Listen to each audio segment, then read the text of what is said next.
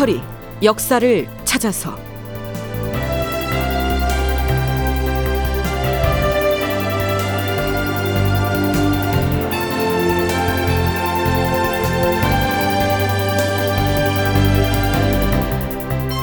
제 1205편 남한산성을 완성하다. 극본 이상락 연출 황영선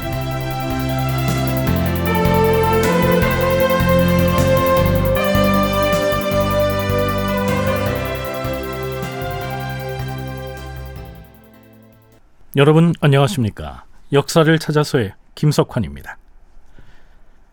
지금 우리는 국왕인 인조를 포함한 조정 신료들이 국가에 변란이 생겼을 경우 어떻게 대처할 것인지 그 대책을 논의하는 모습을 살펴보고 있습니다. 시기적으로는 이괄의 난을 피해서 멀리 충청도 공주까지 파천을 다녀온 직후였기 때문에 특히 인조로서는 매우 절박한 위기감을 느끼고 있었겠죠. 그래서 집중적으로 제시된 방안이 오랫동안 방치되어 온 남한산성을 다시 수축하고 강화도의 방어 시설을 보강하자 이런 의견이었던 건데요. 대소신료들 모두가 그 필요성은 절감했지만 축성공사 등을 진행하기 위해서 백성들의 출혈을 강요할 수는 없다는 반론이 만만치 않게 제기됩니다. 경들의 의견에도 일리가 있다고 생각하오. 남한산성 축성 문제는 완풍군 이서에게 실상을 살펴보게 하였으니 조만간 다시 논의하기로 하겠소. 그렇다면 과인이 경들에게 한 가지 묻겠소. 지금 논의하고 있는 강화도나 남한산성의 축성 문제는 어디까지나 후금이 우리나라로 쳐들어올 경우 그 침략군을 피하려는 계책이지 적군을 적극적으로 막으려는 계책은 아니지 않소. 적을 막으려면 어떻게 해야 하는 것이오? 예판의 생각은 어떠한지 말해보시오. 만일에 후금이 압록강을 건너서 쳐들어올 경우 한양도성을 비우고 강화도로 들어가거나 혹은 남한산성으로 피신할 계책만 논할 게 아니고 어떻게 하면 적과 맞서서 싸워 물리칠 수가 있는지 그 방안을 말해 보라는 겁니다. 예조판서 이정구가 당면한 현실을 이렇게 토로합니다. 이번에 불시에 역적의 반란을 당하여서 조정이 도성을 떠나 파천했던 일이야 어쩔 수 없는 선택이었사옵니다.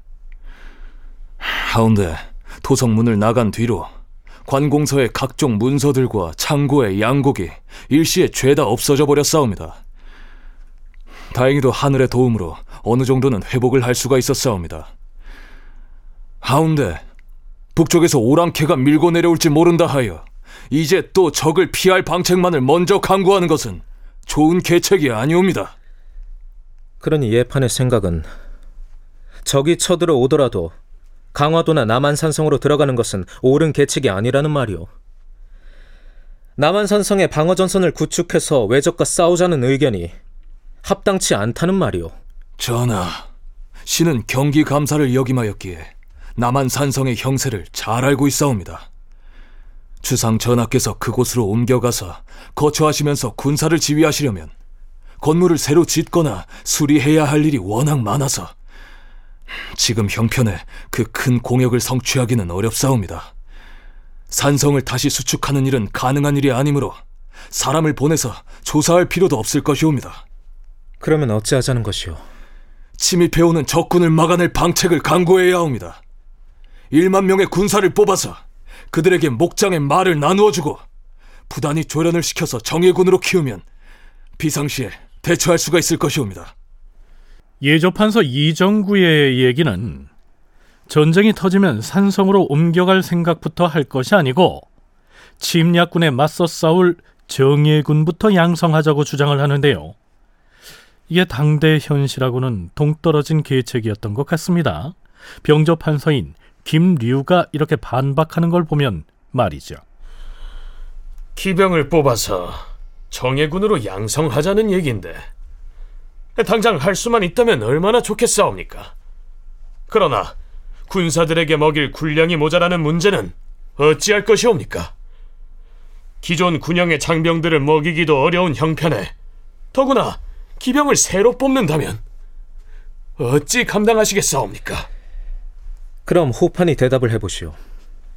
군사를 새로 뽑아서 정예 기병을 양성한다면 군량은 장만할 수가 있겠소. 전하, 호조 판서 심혈이 아래옵니다. 에, 지금 어려운 시기를 맞이해서 백성의 세 부담을 덜어주기 위해 세입을 크게 줄이고 있사옵니다.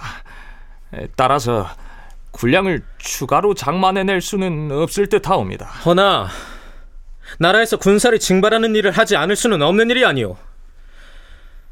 하, 도원수가 소견을 말해보시오. 예, 전하. 도원수 장만이 아래옵니다. 제철부사 이시발이 이전에 황해도에 별순군 3천 명을 뽑아서 힘써 훈련을 시켜왔는데 이제는 쓸만한 군사가 되었사옵니다.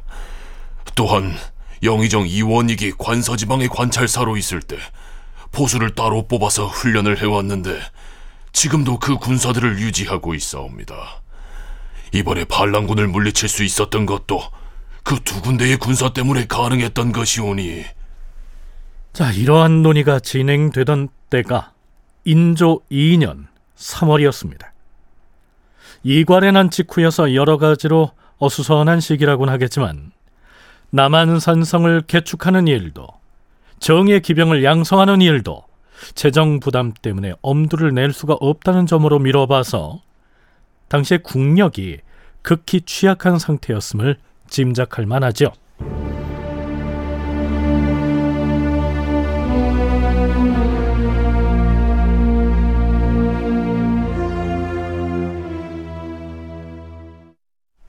자, 그럼 남한산성을 축성하려던 논의는 이렇게 허사가 돼버린 것일까요? 아니었습니다. 인조가 남한산성의 축성 얘기를 처음 꺼낸 때로부터 1년이 지난 인조 3년 2월 14일 도채찰사 장만이 이렇게 주청합니다. 전하, 총용사 이서에게 남한산성의 수축공사를 관장하게 하시옵소서. 그리하면 신도 함께 산성의 수축에 매진하겠사옵니다. 그리하시오. 참고로 총용사란 경기도의 수원, 광주, 양주, 장단, 남양의 다섯 개 군영을 순회하면서 소속 병사들에 대한 훈련을 담당하는 종이품의 관직입니다.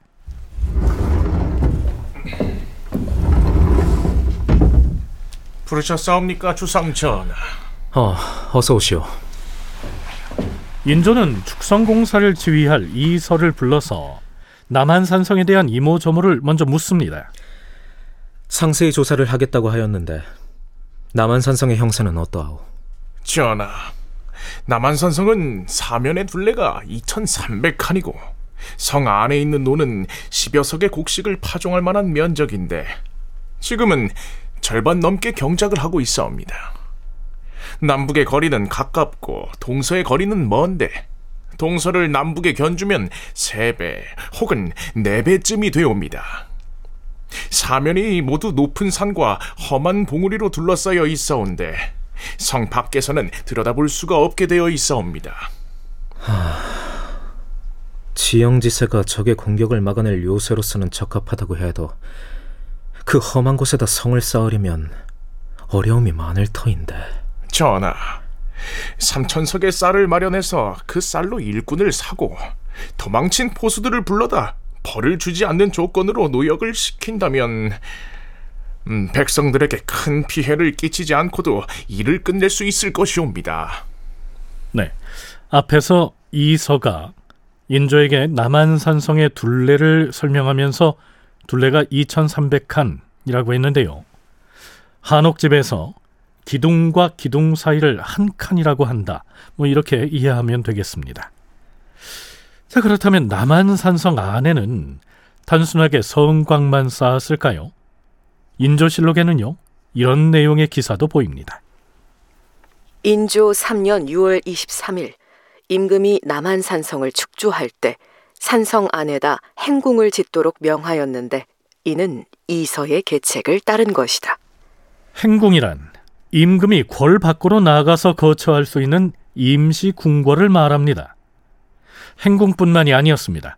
성 안에 군사들이 머물러야 하니까 수어청도 조성을 해야 했죠. 한국학중앙연구원에서 발간한 민족문화 대백과 사전에선 수어청의 설치 배경을 이렇게 설명하고 있습니다. 수어청이란 수도 외곽의 방어와 남한산성의 관리를 담당하였던 중앙군영을 일컫는 말이다. 반정으로 광해군을 폐위시키고 집권에 성공했던 인조 정권은 조속한 국내 정치의 안정과 후금의 침공에 대한 대비책으로 군사력 강화와 방어 시설에 대한 개축을 서둘렀다. 그 중에 하나가 남한산성 개축인데 남한산성의 개축이 완료된 1626년에 수어청을 설치하였다. 여주대 박현모 교수의 얘기를 들어볼까요? 수어청이라는 군 부대를 만드는 거죠. 남한산성이 어찌 보면 정묘호란과 병자호란을 겪는데 그나마 잘 음, 선택했던 방법이라고 보입니다. 근데 그것도 안 했으면 그냥 사로잡혔거나 그냥 바로 항복을 했어야 될 텐데 막 그런 작업들을 하였는데 제일 어려운 것은 나 지금이나 누가 쌓느냐입니다. 위에서는 지시를 해도 뭐 백성을 동원하거나 어, 아니면 이제 뭐 군인을 동원해야 되는데 전제 임진왜란 이후에 이렇게 군이 충분하게 준비가 안 돼 있었고 특히 백성들은 아직 광해군 때 이후로 인조 정권에 대한 지지하는 마음이 없었기 때문에 백성 동원도 어려웠습니다. 그 고민을 해결한 것이 이제 승군이라고 그러죠.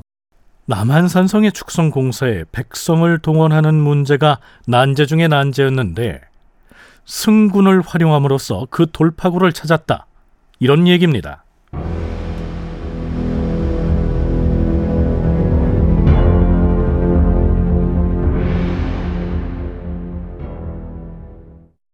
비변사에서 열린 당상관들의 이야기 들어보시죠.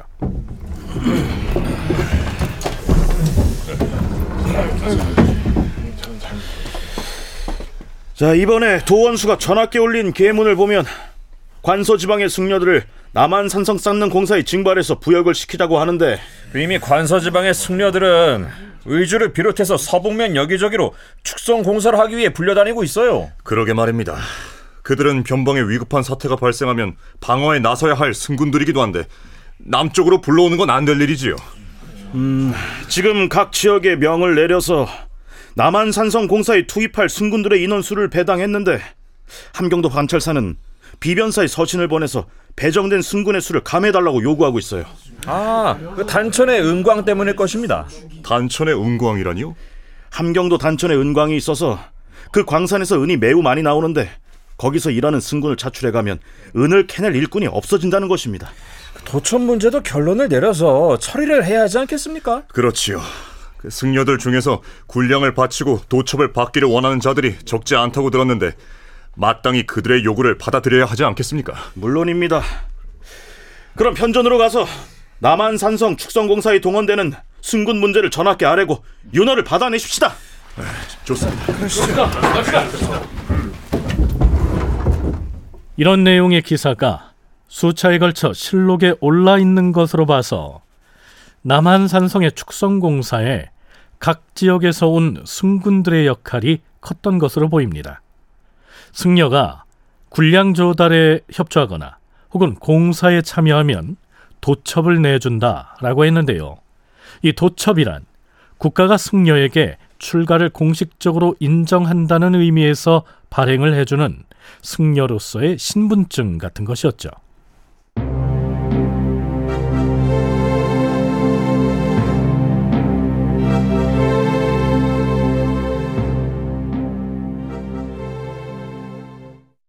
인조 2년에 시작된 남한 산성의 축성 공사는 2년 뒤인 인조 4년 2월경엔 이 성곽의 축성이 대체적으로 끝난 것으로 실록에 나타납니다. 4월 20일 편전에서 열린 비변사 당상회의에서 나온 발언들을 들어볼까요? 주상 전하, 남한 산성의 역사는 이제 드디어 성곽의 수축은 마쳤사오다.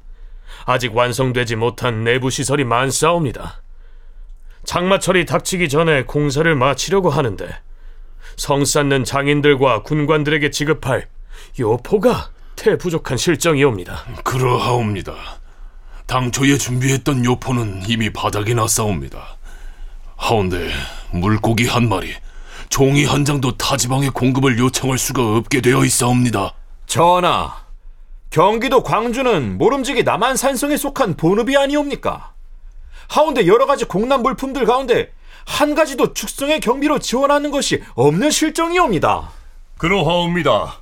지금 전국 각지에서는 서북 변경으로 운송할 양국을 토지 면적에 비례해서 해마다 거두고 있는데 그렇게 거둔 쌀을 서북 지방으로만 보낼 것이 아니라 남한 산성으로 옮겨서 바치게 한다면 지역 민심이 큰 위로가 될 것이옵니다. 경들의 의견을 잘 알아들었으니 그리 처결하도록 하시오. 이렇듯 축성공사가 막바지에 이른 시점에 와서는 경비와 예산이 부족해서 큰 어려움을 겪었던 것으로 보입니다. 참고로 성을 쌓는 기술자들과 군관들에게 지급할 요포가 부족하다고 했는데요. 여기에서 말하는 요포란 단순한 옷감이 아니고요. 관아의 원역이나 일꾼들에게 급료로 주던 무명이나 배를 일컫습니다. 곧 노임을 말하죠.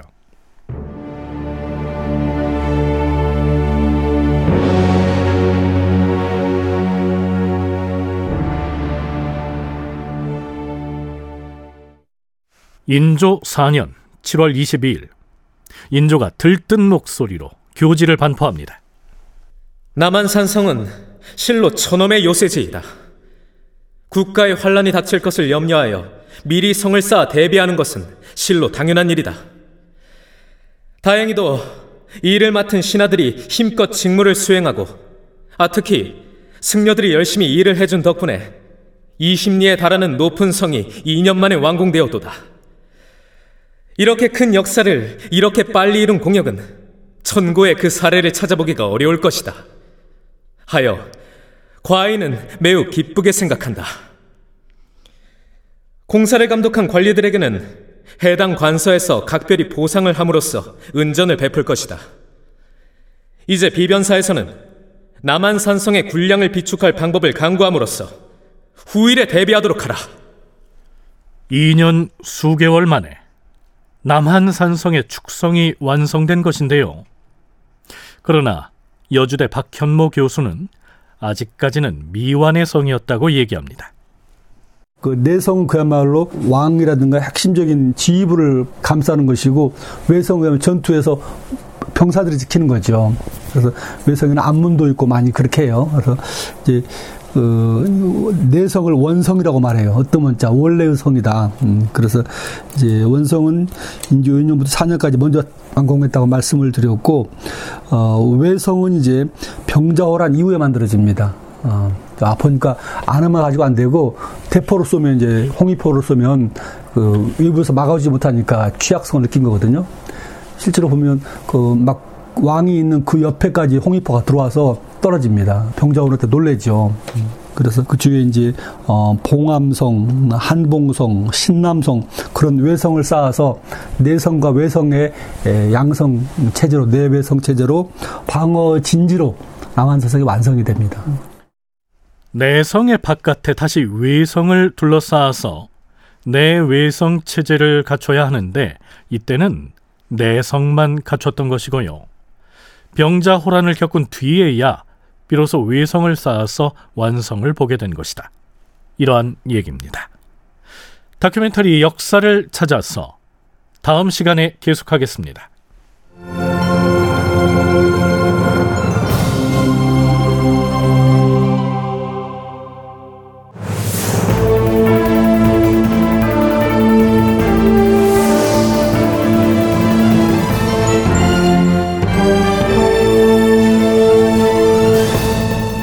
다큐멘터리 역사를 찾아서 제 1205편 남한산성을 완성하다 이상락 극본 황영선 연출로 보내드렸습니다.